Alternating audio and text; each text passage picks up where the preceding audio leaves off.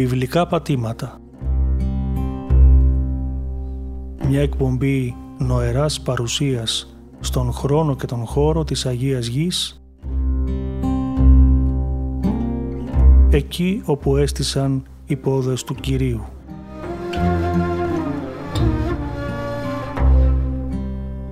Παρουσιάζει ο πρωτοπρεσβύτερος Σπυρίδων Λόντος.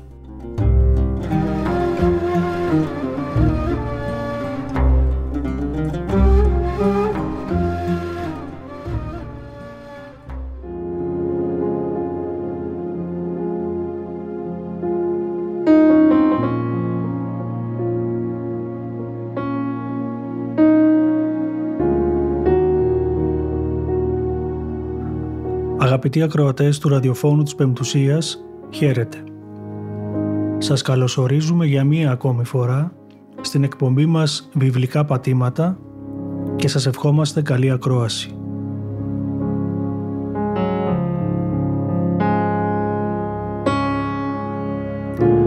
Σήμερα στην εκπομπή μας θα αναφερθούμε σε ιερά όρη της Αγίας Γραφής και συγκεκριμένα στα όρη του Σινά, των ελαιών και της γης Μορία στη γη του βιβλικού Ισραήλ, καθώς και στα όρη Γαριζίμ και Γεβάλ στη γη των Σαμαριτών.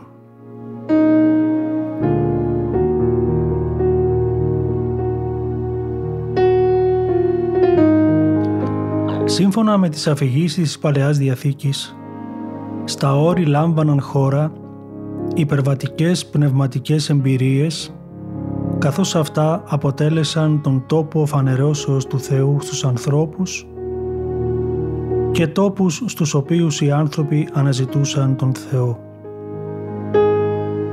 Τα Ιερά Όρη είναι σύμβολα της Παλαιάς και της Καινής Διαθήκης και έχουν ως θεμέλιο τον αρχικό όρος ναό, τον κήπο της Εδέμ.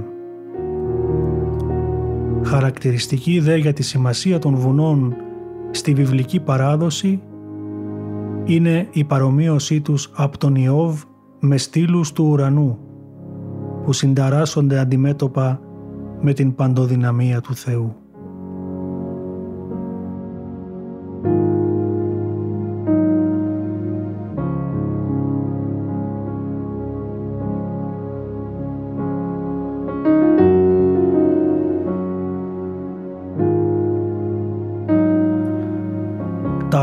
Αποκτούν μάλιστα ιερό χαρακτήρα όταν σε αυτά κηρύττουν οι προφήτες τον Λόγο του Θεού στον Παλαιό Ισραήλ και εκεί εκπληρώνονται οι υποσχέσεις του Θεού. Σε αυτά συντελέστηκαν οι θεοφάνειες, δόθηκαν οι ευλογίες, συνάφθηκαν οι διαθήκες που σε ανάμνησή τους καθιερώθηκαν τα θυσιαστήρια και προσφέρθηκε λατρεία στο Θεό. Μία ακόμη μαρτυρία για την σπουδαιότητα που απέδιδαν στα όρη βρίσκουμε στα λόγια υπέρτατης αγάπης του Ιακώβ προς τον Ιωσήφ, λέγοντάς του πως οι ευλογίες του πατέρα του θα ξεπεράσουν τις ευλογίες των αιώνιων βουνών και την ομορφιά των αιώνιων λόφων.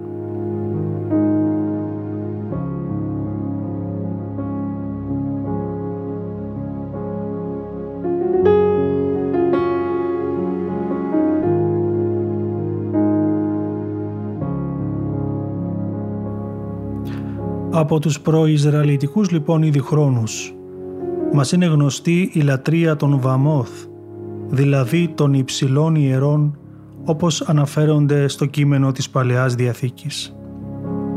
Έχει δειχθεί ότι η λατρεία στα όρη αποτελεί πολιτιστικό στοιχείο της αρχαίας εγγύς Ανατολής που καταδεικνύεται από την καθιέρωση χώρων λατρείας σε επιβλητικά υψώματα της Παλαιστινιακής υπαίθρου. Άλλοτε τα ιερά περιβάλλονταν από τα τείχη κάποιας πόλης. Άλλοτε έστεκαν ελεύθερα να κυριαρχούν στο τοπίο. Αντίστοιχους τόπους λατρείας συναντούμε και σε παιδινές περιοχές. Οι τόποι λατρείας που αρχικά εξυπηρετούσαν τις ανάγκες των εθνικών, σταδιακά εξελίχθηκαν σε κέντρα λατρείας του αληθινού Θεού πριν την ανοικοδόμηση του ναού στην Ιερουσαλήμ.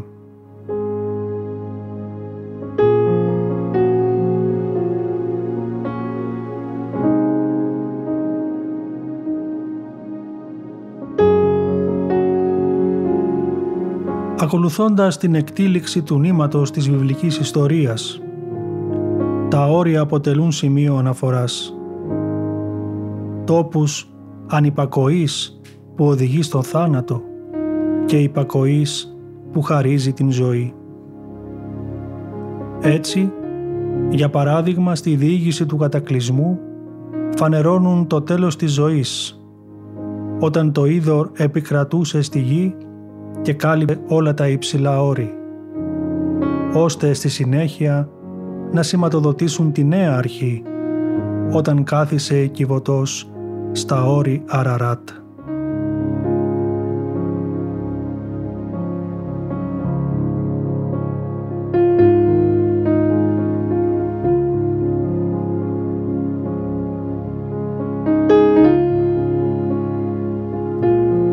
Αντίστοιχη μετάβαση από τον θάνατο στη ζωή έχουμε όταν ο Αβραάμ οδηγεί τον Ισαάκ εις την υγιήν την υψηλήν, εις ολοκάρποσιν, ώστε στη συνέχεια να λάβει τις πλούσιες ευλογίες για τις γενιές που θα ακολουθήσουν.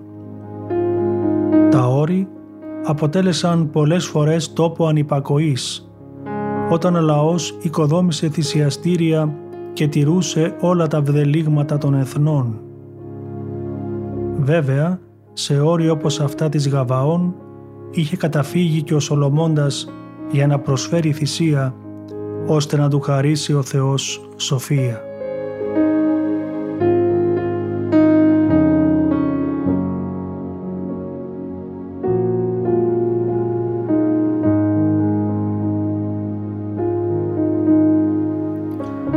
Τη σπουδαιότερη στιγμή της βιβλικής ιστορίας παρακολουθούμε να διαδραματίζεται στο όρος Σινά.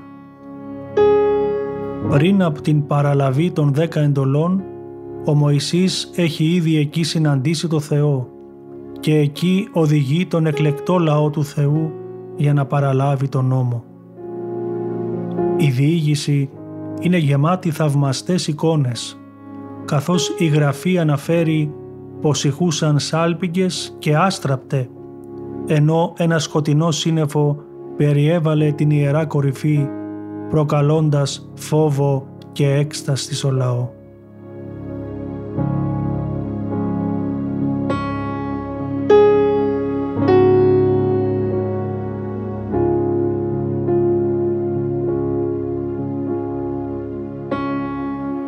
Ως αιτία του νέφους αυτού δίδεται η κατάβαση του Θεού στο όρος εν είδη φωτιάς η παρουσία του Θεού φανερώνεται από τη φωνή που ακούστηκε να λέει στον Μωυσή να ανέβει με τον Ααρών για να παραλάβει τον νόμο, ενώ οι ιερείς και ο λαός έπρεπε να παραμείνουν εκεί. Με αυτό το έξοχο δραματικό στοιχείο καταλήγει η διήγηση για την νομοδοσία και την θέσπιση των τρόπων που πρέπει να τηρεί πλέον ο εκλεκτός λαός στο πλαίσιο της Διαθήκης του με το Θεό, καθώς σημειώνεται με τα λόγια του Μωυσή «Κύριος ο Θεός ημών, διέθετο προς ημάς Διαθήκην εν χορίβ». Στο γεγονός αυτό άλλωστε αναφέρεται και ένα από τα αρχαιότερα τεμάχια της Παλαιάς Διαθήκης, ο περίφημος ύμνος της Δεβόρας, όπου γράφεται «Έτρεμαν τα όρη μπροστά στον Κύριο, τον Κύριο του όρους Σινά, μπροστά στην παρουσία του Θεού του Ισραήλ.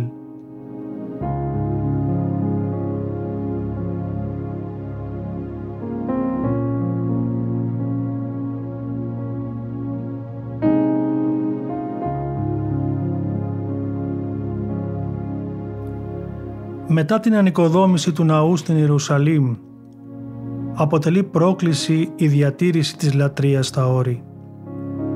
Πλέον, Ο μόνος και αληθινός Θεός λατρεύεται στο ένα και μοναδικό όρος.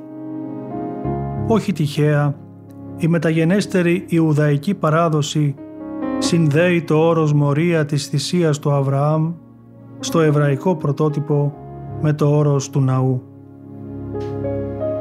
Όπως παρατηρεί ο εισηγητής της θεωρίας των πηγών Βελχάουζεν, μετά την καθιέρωση του όρους του ναού, παρατηρείται μια κεντρικοποίηση της λατρείας του Ισραήλ που εν προκειμένου έδωσε το έναυσμα στον κορυφαίο αυτό κριτικό επιστήμονα να συσχετίσει εξελίξεις της μετέπειτα περίοδου με αναφορές του κειμένου στα πρώτερα βιβλία της Πεντατεύχου.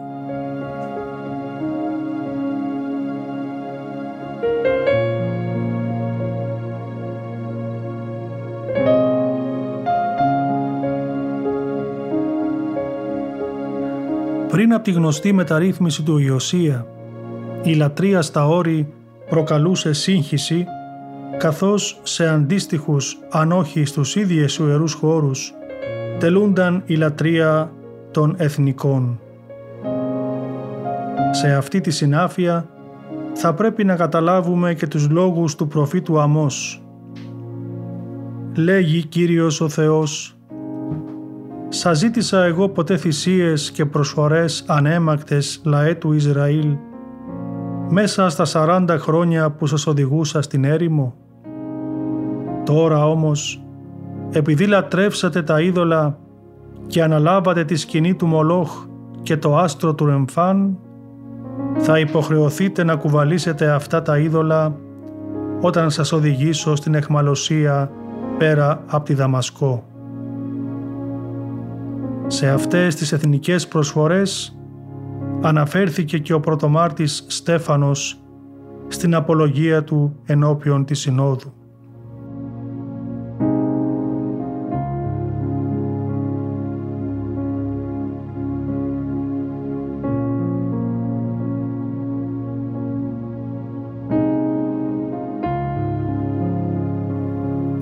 Ενδεικτικό της παρακοής του Ιούδα ήταν η καθιέρωση ιερών όπου υπήρχε όρος. Και επίησε ο Ροβάμ το πονηρόν ενώπιον Κυρίου και οικοδόμησε για αυτούς ιερούς τόπους τα υψηλά και λατρευτικές στήλες στις κορυφές των λόφων και κάτω από τις σκιές των δένδρων. Αν και οι υψηλοί τόποι έγιναν όνειδος των λαών, όπως μαρτυρεί ο προφήτης Ιεζεκιήλ, τελικά θα βλαστήσουν και την σταφυλήν και των καρπών αυτών θα καταφάγει ο λαός του Θεού.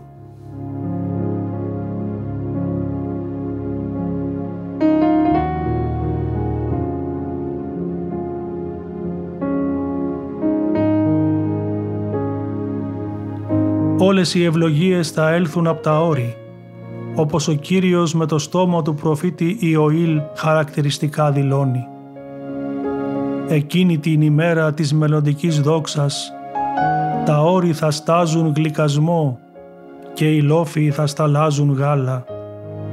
Στα αριάκια του Ιούδα θα τρέχουν νερά και μια πηγή από τον ναό μου θα αναβλύζει και θα ποτίζει την ξηρή κοιλάδα Σιτίμ.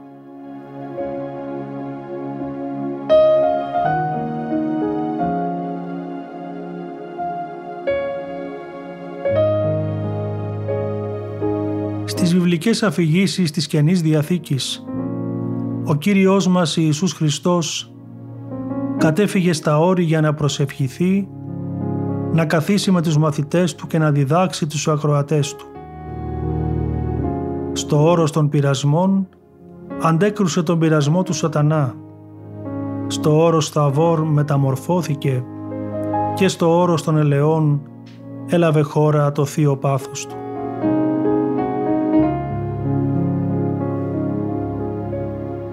Δεν μπορεί να είναι τυχαίο το γεγονός ότι οι προφητείες σχετικά με την καταστροφή του ναού στην Ιερουσαλήμ και το τέλος του κόσμου συνδέθηκαν με το όρος των ελαιών.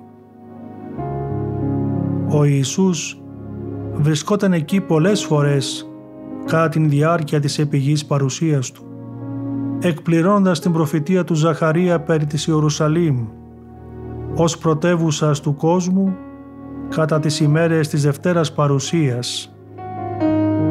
Εκείνη την ημέρα τα πόδια του Κυρίου θα πατήσουν πάνω στο όρος των ελαιών, το οποίο θα σκιστεί και θα έρθει ο Κύριος μαζί με όλους τους αγγέλους Του.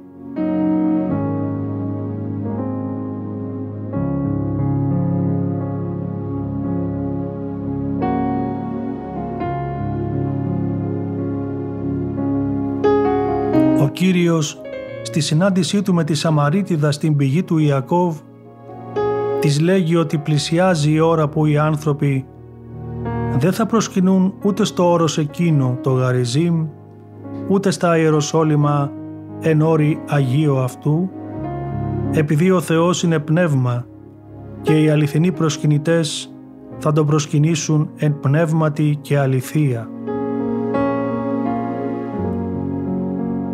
Με τους λόγους του αντικατέστησε τα όρη του Ισραήλ τα οποία θεωρούνταν ιεροί τόποι όπου οι άνδρες πήγαιναν να προσκυνήσουν και να θυσιάσουν στο Θεό. Η νέα Ιερουσαλήμ που συμβολίζει την Εκκλησία περιγράφεται στην Αποκάλυψη του Ιωάννου ως όρος μέγα και υψηλών που κατεβαίνει από τον ουρανό.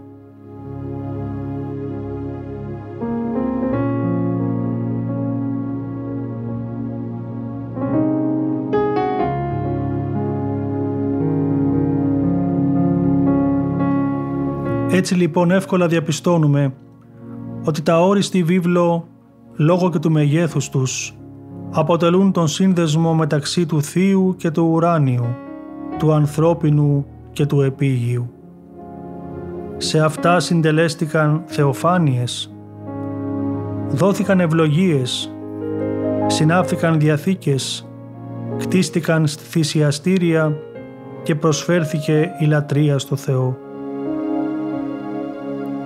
ως φυσική τοποθεσία της σχέσης μεταξύ Θεού και ανθρώπων, ουρανού και γης, τα ιερά όρη μπορούμε να τα διακρίνουμε σε όρη της Διαθήκης, δηλαδή ιερούς τόπους στους οποίους η σχέση Διαθήκης μεταξύ του Θεού και του λαού ιδρύθηκε και διατηρήθηκε,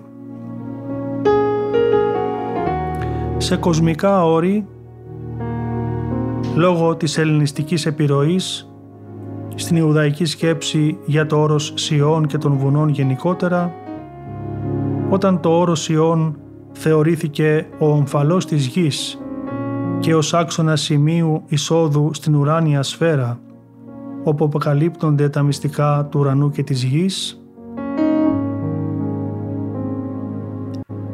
σε όρη της Αποκάλυψης, ιδιαίτερα στην Ιουδαϊκή Αποκαλυπτική Γραμματεία, τα όρια εμφανίζονται συχνά ως χώροι όπου γίνονται θεϊκές αποκαλύψεις και ως τόποι που παρέχονται πληροφορίες σχετικά με τα έσχατα και σε σκατολογικά όρη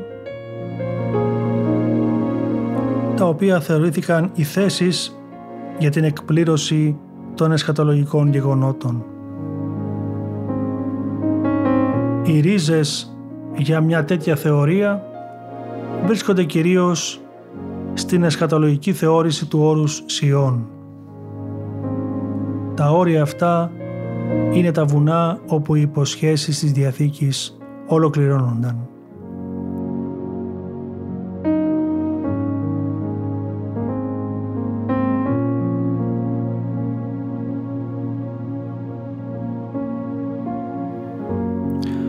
Στο Ευαγγέλιο του Ματθαίου αναφέρεται ότι οι ένδεκα μαθητές προσήλθαν στο όρος της Γαλιλαίας όπου ο Αναστάσης Ιησούς τους έδωσε την εντολή να πορευθούν σε όλα τα έθνη να διδάξουν και να βαπτίσουν εις το όνομα του Πατρός και του Ιού και του Αγίου Πνεύματος διαβεβαιώνοντάς τους ότι θα είναι μαζί τους έως τη συντελείας του αιώνος. Πρόκειται εδώ για μια εσχατολογική περικοπή που συντελείται πάνω σε ένα βουνό και έχει σχέση με τις εσχατολογικές παραδόσεις που συνδέονται με το όρος Σιών. Για τον Ευαγγελιστή Ματθαίο, η χριστιανική εμπειρία δεν είναι απλώς ένα θέμα της αντικατάστασης του όρους του ναού στην Ιερουσαλήμ με ένα άλλο βουνό στη Γαλιλαία. Είναι ο Χριστός πλέον το κέντρο της εσχατολογικής ολοκλήρωσης που έχει αντικαταστήσει τη Ιών. Στο πρόσωπο του Χριστού μας οι προφητείες βρήκαν την εκπλήρωσή τους.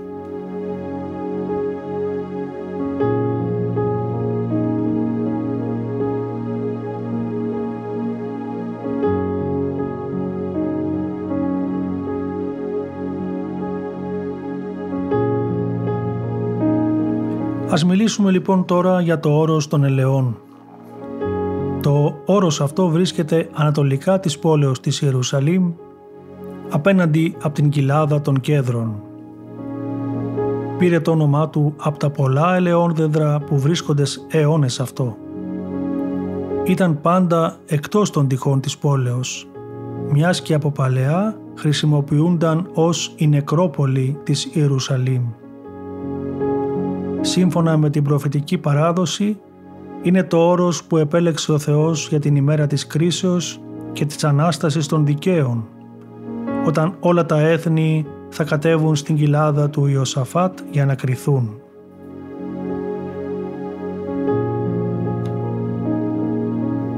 Στην Παλαιά Διαθήκη, αναφορά στο όρος των ελαιών γίνεται αρχικά στο δεύτερο βιβλίο των Βασιλειών – Σύμφωνα με το βιβλικό κείμενο, ο Αβεσαλόμ, ένας από τους ιούς του βασιλιά Δαβίδ, εξέγειρε τον λαό σε επανάσταση εναντίον του πατέρα του. Τότε ο Δαβίδ αναγκάστηκε να εγκαταλείψει την Ιερουσαλήμ και να μεταβεί εκτός αυτής, διαμέσου των χυμάρου των κέντρων και του όρους των ελαιών, όπως αναφέρεται στο βιβλικό κείμενο. Ο Δαβίδ είχε πάρει την ανοφέρεια του όρου των ελαιών, μπάδιζε ξυπόλυτος με σκεπασμένο το κεφάλι και έκλαιγε και όλοι όσοι ήταν μαζί του ανέβαιναν την ανηφόρα κλαίγοντας.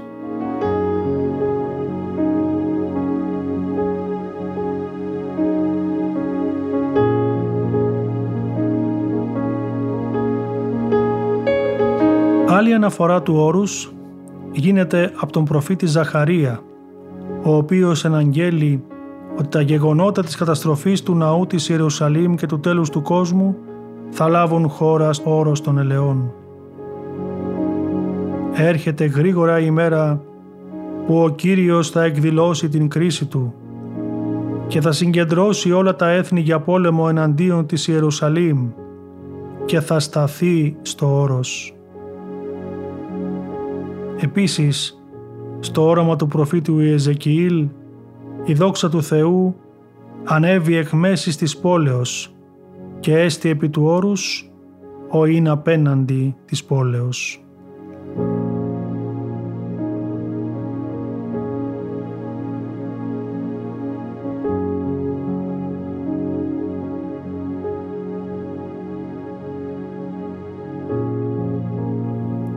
Στο κατά Ευαγγέλιο ο Ιησούς στον διάλογο με τους μαθητές του στο όρος των ελαιών προλέγει την καταστροφή του ναού και τη συντέλεια του αιώνος.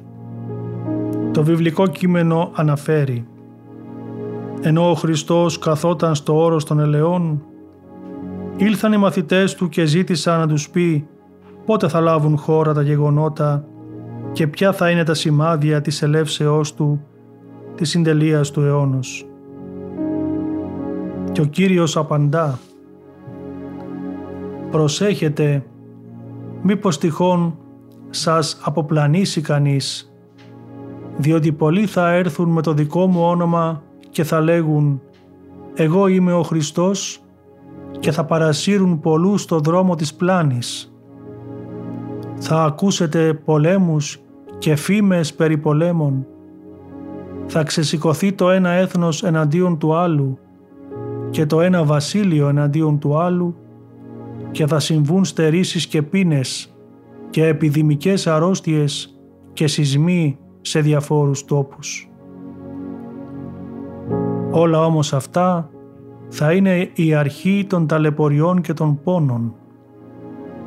Τότε θα σας παραδώσουν σε θλίψεις και βασανιστήρια και θα σας φωνεύσουν και θα είστε ημισούμενοι από όλα τα έθνη, διότι θα πιστεύετε και θα κηρύτετε το όνομά μου.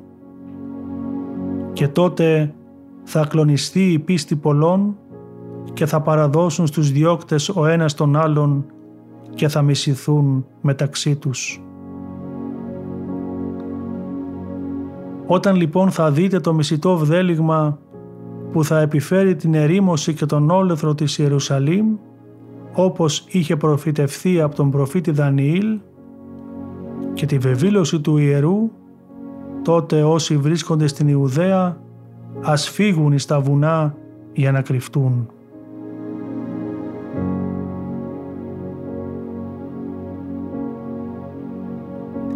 Οι μέρες που θα ακολουθήσουν θα είναι τραγικές, γεμάτες ψευδόχριστους και ψευδοπροφήτες, αλλά τότε θα φανεί στον ουρανό το σημείο του Ιού του ανθρώπου και όλες οι φυλές της γης που δεν πίστευσαν θα οδύρονται σπαρακτικά και θα δουν τον Υιόν του ανθρώπου να έρχεται επάνω σε νεφέλες του ουρανού με δύναμη μεγάλη και δόξα πολύ.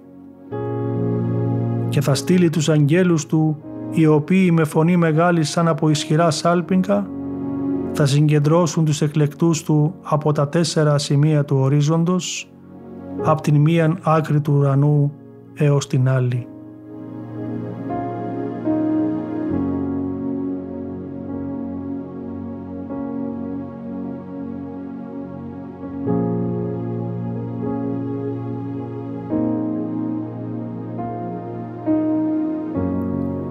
Πατριάρχης Ιεροσολύμων Χρύσανθος στο έργο του «Ιστορία και περιγραφή της Αγίας Γης και της Αγίας Πόλεως Ιερουσαλήμ» χαρακτηρίζει το όρος των ελαιών ως ενδοξότατον και αγιότατον για τα πολλά γεγονότα που συνέβησαν σε αυτό, εξαιρέτως για την ανάληψη του Κυρίου και το γεγονός ότι σε αυτό θα έρθει πάλι ο Χριστός για να κρίνει ζώντας και νεκρούς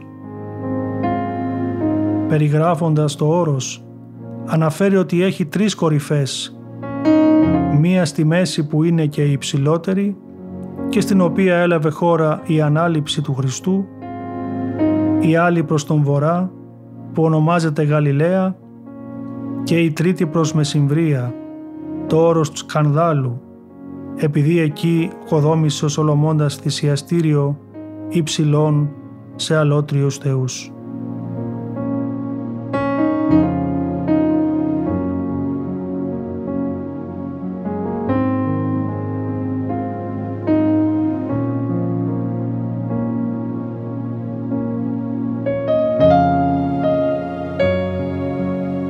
Στα μικρά χωριά Βυθσφαγή και Βυθανία, κοντά στο όρος των ελαιών, περνούσε πολύ χρόνο με τους μαθητές του ο Κύριος.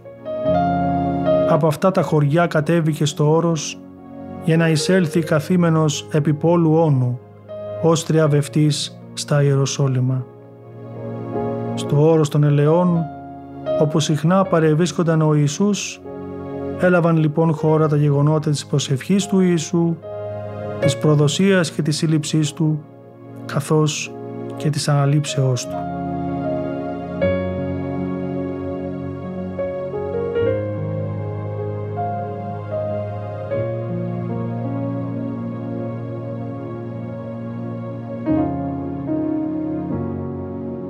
Και από το όρος των ελαιών περνάμε τώρα στο θεοβάδιστο όρος Σινά. Το όρο Σινά βρίσκεται στην ομώνυμη Χερσόνησο στην Αίγυπτο που ενώνει την Αίγυπτο με την Παλαιστίνη και τη Συρία και τη Μεσοποταμία και συνορεύει με τον κόλπο Άκαμπα ανατολικά και τον κόλπο του Σουέζ δυτικά. Στη βίβλο το όνομα Σινά παραπέμπει στο όρος του Θεού του Σινά του Θεού του Ισραήλ, του Κυρίου Εξινά και στην έρημο του Σινά. Στον ιερό αυτό χώρο διαδραματίστηκε η σπουδαιότερη στιγμή της βιβλικής ιστορίας καθώς ο Μωυσής παρέλαβε εκεί τις δέκα εντολές από το Θεό. Πριν από την παραλαβή των εντολών, ο Μωυσής είχε ήδη συναντήσει εκεί το Θεό, συμμετέχοντας στην αφήγηση της κεωμένης Βάτου, όπου ο Θεός του έδωσε υπόσχεση ότι θα απαλλάξει τον λαό του από την τυραννία των Αιγυπτίων και θα τους εισαγάγει εις γην αγαθήν και πολλήν, εις γην ρέουσα γάλα και μέλι, στον τόπο των Χαναναίων.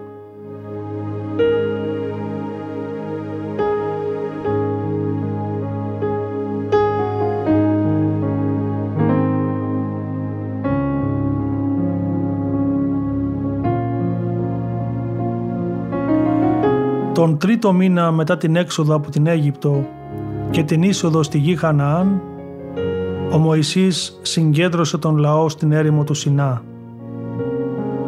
Τότε ανέβηκε στο όρος όπου τον κάλεσε ο Θεός να το αναγγείλει ότι πρέπει ο λαός να φυλάξει την Διαθήκη του γιατί ο λαός αυτός πλέον θα είναι βασίλειον ιεράτευμα και έθνος Άγιον.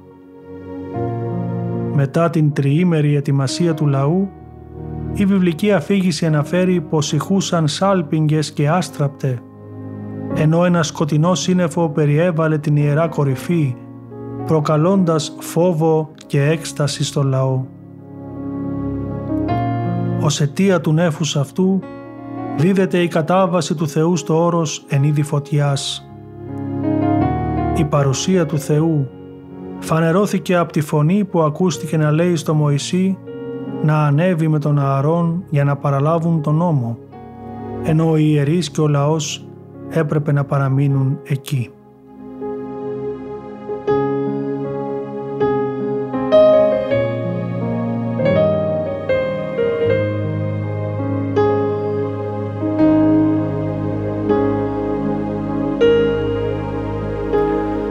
Το έξοχο δραματικό στοιχείο καταλήγει η διήγηση για την ομοδοσία και τη θέσπιση των κανόνων που πρέπει να τηρεί πλέον ο εκλεκτός λαός στο πλαίσιο της Διαθήκης του με το Θεό.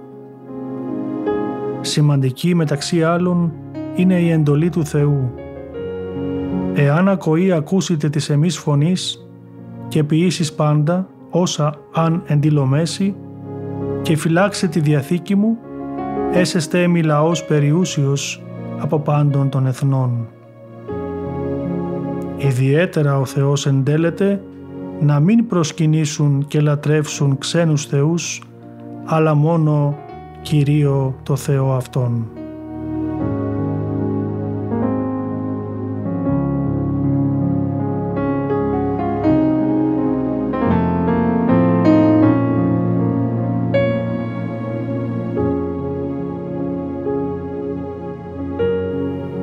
Μωυσής οικοδόμησε θυσιαστήριο στους πρόποδες του όρου Σινά και τοποθέτησε δώδεκα λίθους, όσες και οι δώδεκα φυλές του Ισραήλ. Έπειτα ανέβηκε στο όρος όπου κατέβει η δόξα του Θεού.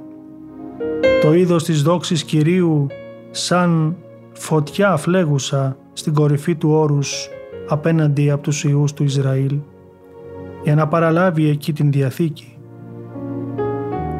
Στο στοιχείο μάλιστα αυτό επανέρχεται ο Μωυσής όταν καλεί τον Ισραήλ για να του υπενθυμίσει τον νόμο με τα λόγια ότι ο Κύριος μας έθετε προς εμάς διαθήκη στο όρος Χορίβ, δηλαδή το Σινά.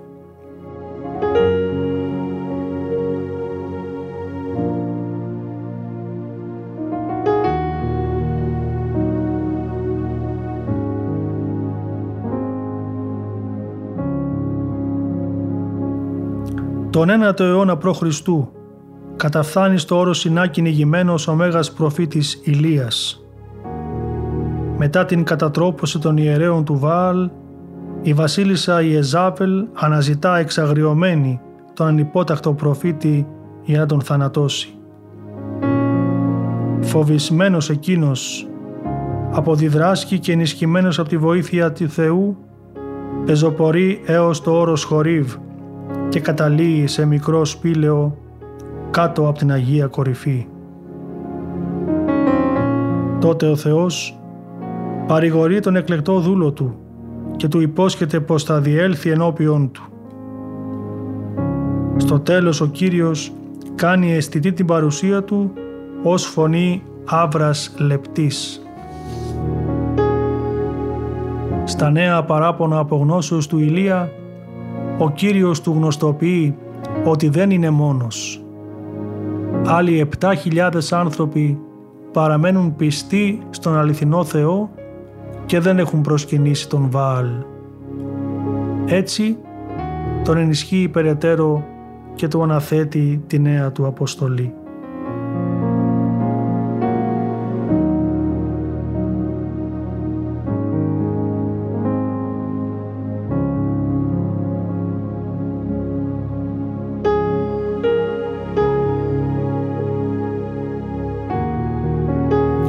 Ένα άλλο ιερό όρος της Αγίας Γραφής είναι το όρος Μορία στην Ιερουσαλήμ. Μορία είναι το όνομα μιας επιμήκους κορυφογραμμής στα Ιεροσόλυμα που εκτείνεται κοντά στην κοιλάδα των Κέδρων από βορρά προς νότο και μεταξύ του όρου Σιών και του όρου των Ελαιών από δύση προς Ανατολή. Η βιβλική αφήγηση σχετικά με το όρος αυτό ξεκινά στο βιβλίο της Γενέσεως. Ο Θεός έδωσε εντολή στον Πατριάρχη Αβραάμ να θυσιάσει τον Ισαάκ. Πάρε τον Υιό σου τον αγαπητό και πήγαινε να τον θυσιάσει στη χώρα Μορία, στο βουνό που εγώ θα σου υποδείξω.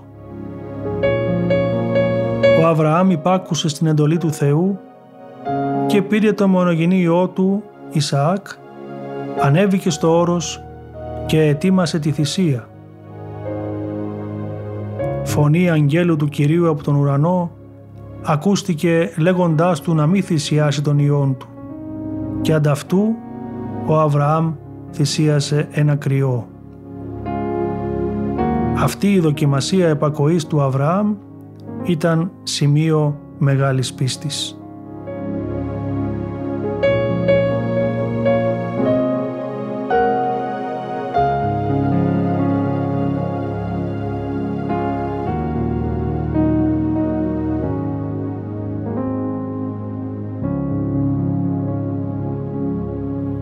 Αργότερα ο βασιλιάς Δαβίδ που κατέλαβε την περιοχή και την κατέστησε πρωτεύουσα του βασιλείου του, στον ίδιο χώρο του όρους αγόρασε το αλόνι του ορνά του Ιεβουσαίου, έκτισε θυσιαστήριο και προσέφερε ολοκαυτώματα και θυσίες.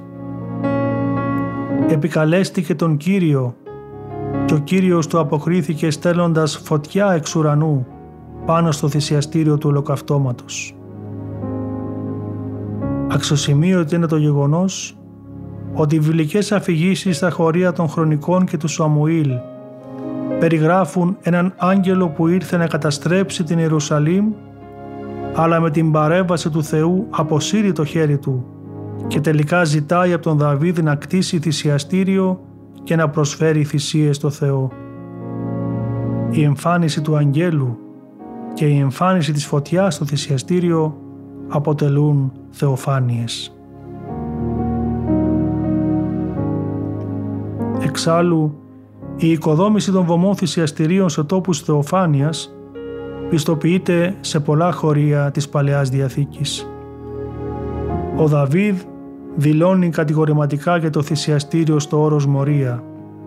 Εδώ είναι ο οίκος Κυρίου του Θεού και εδώ θα είναι το θυσιαστήριο των ολοκαυτωμάτων για τους Ισραηλίτες.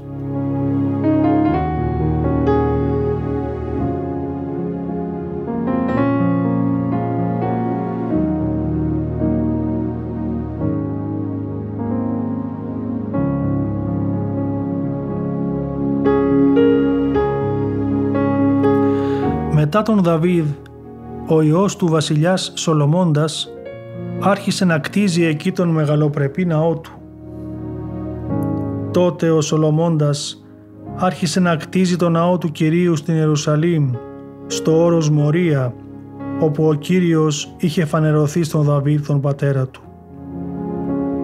Μετά την καθιέρωση του ναού, έθισε θυσίαν ενώπιον Κυρίου, ενεκαίνησε τον οίκον αυτού και υγείασε το μέσον της αυλής το καταπρόσωπον του οίκου Κυρίου, προβαίνοντας στις ίδιες πατροπαράδοτες ενέργειες. Επίησε εκεί την ολοκαύτωση, δηλαδή προσέφερε θυσία και κατέκαυσε τα προσφερθέντα.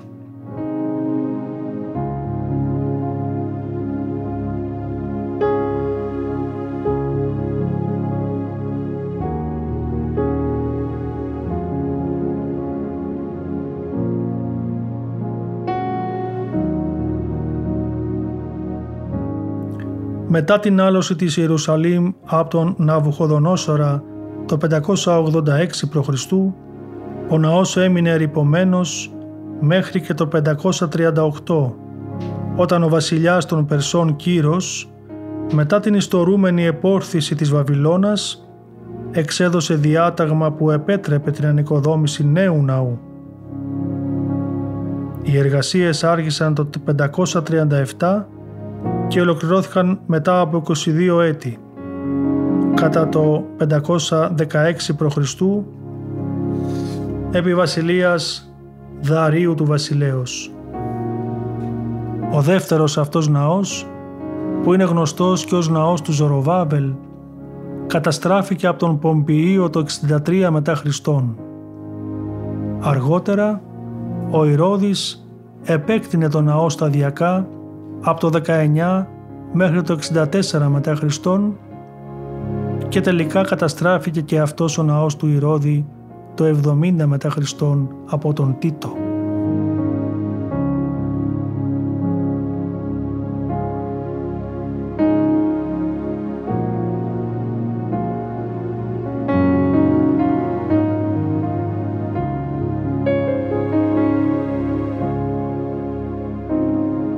Πρόβλημα της ακριβούς θέσεως της γης Μορία έχει οδηγήσει τους βιβλικούς θεολόγους σε ποικίλες ερμηνείες. Έχοντας ως βάση το βιβλικό κείμενο στο Γενέσιος 22.2, οι περισσότεροι δέχονται το όρος Μορία αποδίδεται ως αναφερόμενος στην γραφική παράσταση της περιοχής, την υψηλήν γην που ερμηνεύουν οι Εβδομήκοντα, δηλαδή την ορεινή περιοχή της Ιερουσαλήμ. Άλλοι ερμηνευτές θεωρούν ότι ο όρος Μορία συνδέεται με τους Αμορίτες, ενώ κάποιοι προσδιορίζουν την γη Μορία στην περιοχή της βιβλικής πόλεως Σιχέμ. Εν τούτης, όσο μπορεί να συναχθεί από τις πηγές, το όνομα Μορία φαίνεται να έχει δοθεί στην περιοχή μόνο με την υπόδειξη του συγγραφέως των βιβλίων των χρονικών κατά την εποχή του Δευτέρου Ναού. Ο τόπος αυτός επιλέχθηκε τον Θεό αρχικά με τη θυσία του Αβραάμ και αφετέρου με τον βωμό του Δαβίδ στο αλόνι του Ορνά ως τόπος κατασκευής των ναών του βιβλικού Ισραήλ. Έτσι αποδεικνύεται διαχρονικά η ιερότητα της περιοχής η οποία είναι μέχρι σήμερα αποδεκτή από τους χριστιανούς, τους Εβραίους και τους μουσουλμάνους. Σήμερα δες στο όρος του ναού βρίσκεται το μουσουλμανικό τέμενος του Ομάρ. Και από την αναφορά μας στα όρη του βιβλικού Ισραήλ θα περάσουμε τώρα στα όρη των Σαμαριτών, τα γνωστά όρη Γαριζίμ και Εβάλ. Τα όρια αυτά, καθώς και η βιβλική πόλη Σιχέμ που βρισκόταν ανάμεσά τους αποτελούσαν μια περιοχή που κατήχε σημαντικό ρόλο στην ιερή τοπογραφία της Χαναάν και του αρχαίου βιβλικού Ισραήλ. Το όρος Γαριζίμ είναι μία από τις δύο κορυφές που βρίσκονται κοντά στη μοντέρνα πόλη Ναμπλούς. Στην περιοχή κατοικεί μια κοινότητα Σαμαριτών ενός λαού που πιστεύει ότι είναι απόγονοι των Ισραηλιτών που κατοικούσαν κάποτε στο Βόρειο Βασίλειο. Ακόμα και στην αρχαιότητα αποσπάστηκαν από τους Ιουδαίους γείτονές τους καθώς πίστευαν ότι διατήρησαν την λατρεία του Θεού κατά τρόπο πιο καθαρό από τους Ιουδαίους που είχαν επιστρέψει από την εξορία στη Βαβυλώνα. Το όρος Γαριζίμ ήταν σεβαστό από όλους ως το σημείο που σταμάτησε ο Αβραάμ ερχόμενος από την Ούρ της Χαλδαίας και έκτισε θυσιαστήριο στη Δρή Μωρέ. Αργότερα ο Ιακώβ κατά την επιστροφή του στη Χαναάν ήλθε στη γη της Ιχέμ, αγόρασε γη και έφτιαξε εκεί θυσιαστήριο.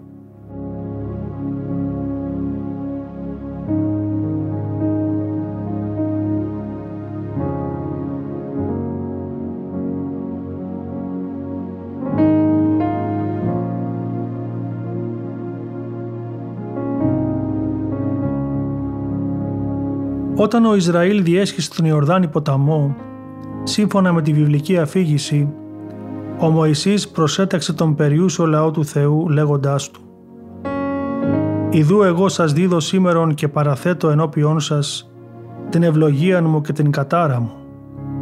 Την ευλογία, εάν υπακούσετε στις εντολές Κυρίου του Θεού σας, όσες εγώ σήμερα παραγγέλω προς εσάς.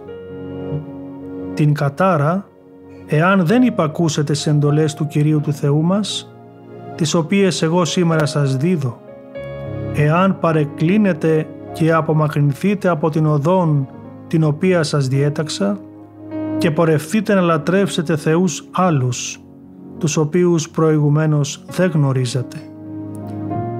Όταν δε ο Κύριος ο Θεός σας εισαγάγει στη χώρα προς την οποία μεταβαίνετε για να αντικαταλάβετε, θα απαγγείλετε τις ευλογίες στο όρος Γαριζίν, τις δε κατάρες στο όρος Γεβάλ.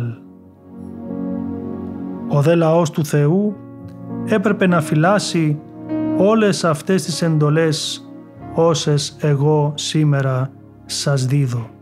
Να στήσετε τους λίθους τους οποίους θα γράψουν τους λόγους του νόμου και στο όρος Γεβάλ να οικοδομήσει ο λαός θυσιαστήριο από πέτρες. Μάλιστα, οι φυλές του Ισραήλ χωρίστηκαν σε δύο ομάδες.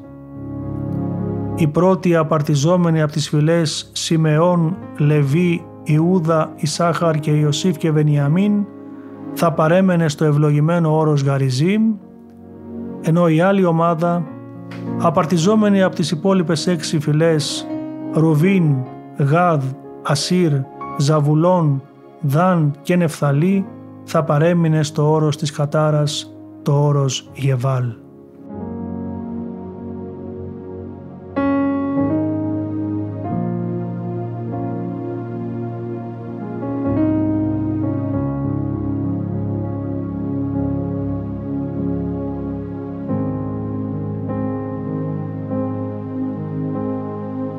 Στο όρος Γεβάλ έκτισε θυσιαστήριο και ο Ιησούς του Ναβί, θυσιαστήριο λίθων ολοκλήρων, εφούς ουκ επευλήθη σίδηρος, και ανεβίβασε εκεί ολοκαυτώματα στον Κύριο και θυσία σωτηρίου.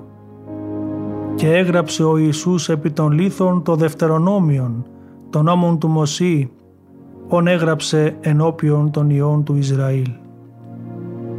Το θυσιαστήριο αυτό του Ιησού του Ναβί στο όρος Γεβάλ ανακάλυψε ο αρχαιολόγος του Πανεπιστημίου της Χάιφα Άνταμ Ζέρταλ στις 6 Απριλίου του 1980.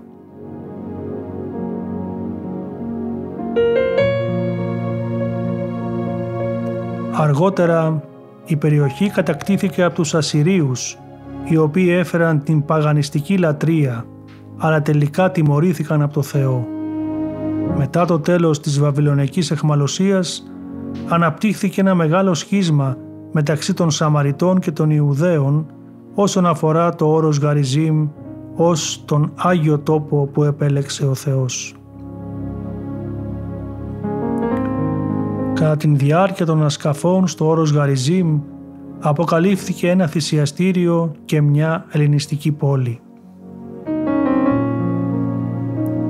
Το ιερό παρουσιάζει ενδείξεις δύο κυρίων φάσεων κατασκευής – η πρώτη φάση είναι η ανέγερση του ιερού περιβόλου της Περσικής εποχής στα μέσα του 5ου π.Χ. αιώνα.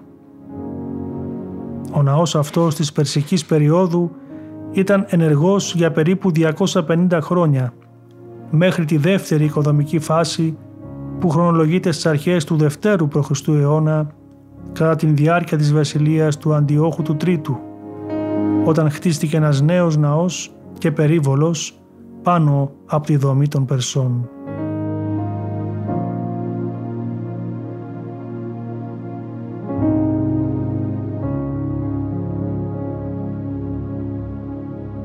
Δεν υπάρχουν ενδείξεις εγκατάλειψης ή ασυνέχειας μεταξύ των περσικών και ελληνιστικών περιόδων. Η ελληνιστική πόλη ιδρύθηκε γύρω από τον Ιερό Περίβολο στο τέλος του 4ου αιώνα π.Χ.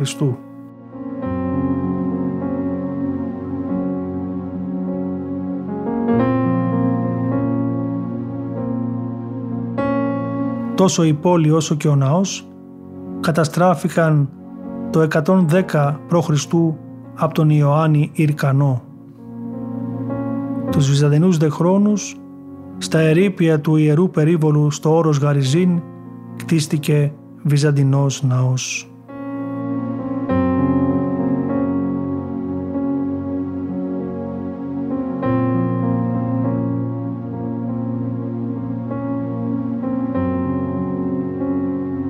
Ωστόσο το βουνό και ο ναός επάνω σε αυτό προφανώς συνέχισε να είναι το ιερό μέρος των Σαμαριτών όπως αναφέρεται στο Ευαγγέλιο του Ευαγγελιστού Ιωάννου. Ο Ιησούς διήλθε τη Σαμάρια και ήλθε στη Σιχάρ πλησίον της πηγής του Ιακώβ όπου συνάντησε τη Σαμαρίτιδα και διεξήχθη εκεί ένας υπέροχος διάλογος μεταξύ τους. Η Σαμαρίτιδα ρωτά τον Ιησού σε ποιον από τους δύο ιερούς τόπους, αυτόν στο όρος Γαριζίν που προσκύνησαν οι πατέρες της και σε αυτόν της Ιερουσαλήμ πρέπει να προσκυνούν τον Θεό. Ο Χριστός της απαντά «Η γυναίκα πίστεψε ότι έρχεται ώρα κατά την οποία ούτε σε αυτό το όρος, δηλαδή το Γαριζίν, ούτε στο ναό του όρους της Ιερουσαλήμ θα προσκυνήσετε τον Πατέρα. Οι αληθινοί προσκυνητέ θα προσκυνήσουν τον Πατέρα εν πνεύματι και αληθεία. Γιατί ο Πατέρας τέτοιους προσκυνητά ζητά. Πνεύμα ο Θεός και τους προσκυνούντας Αυτόν εν πνεύματι και αληθεία δι προσκυνήν. Όπως επισημαίνει ο ομότιμος καθηγητής Μιλτιάδης Κωνσταντίνου η Σαμαρίτιδα ρωτάει τον Χριστό όταν διαπιστώνει ότι έχει απέναντί της κάποιον άνθρωπο του Θεού πού πρέπει να λατρεύεται ο Θεός; Ο Χριστός χωρίς να απανείται την δική του παράδοση στρέφει τη συζήτηση στο πώς πρέπει να λατρεύεται ο Θεός. Όσοι πραγματικά λατρεύουν τον Θεό θα λατρεύσουν τον Πατέρα κατευθυνόμενοι από το Άγιο Πνεύμα που αποκαλύπτει την αλήθεια. Έτσι θα μπορούσε να υποστηριχθεί ότι στον διάλογο του με τη Σαμαρίτιδα ο Χριστός αποκαλύπτει το μυστήριο της Αγίας Τριάδος. Το Άγιο Πνεύμα κατευθύνει τους ανθρώπους προς τον Υιό, δια του οποίου οδηγούνται προς τον Πατέρα. Αγαπητοί ακροατές του σταθμού της Πεμπτουσίας, σας ευχαριστούμε που για άλλη μια φορά συμμετείχατε μαζί μας στο νοητό αυτό περιηγητικό ταξίδι στην Αγία Γη μέσω των εκπομπών μας. Μέχρι την επόμενη συνάντησή μας, σας ευχόμαστε η χάρη του Θεού να σας αγιάζει. Χαίρετε.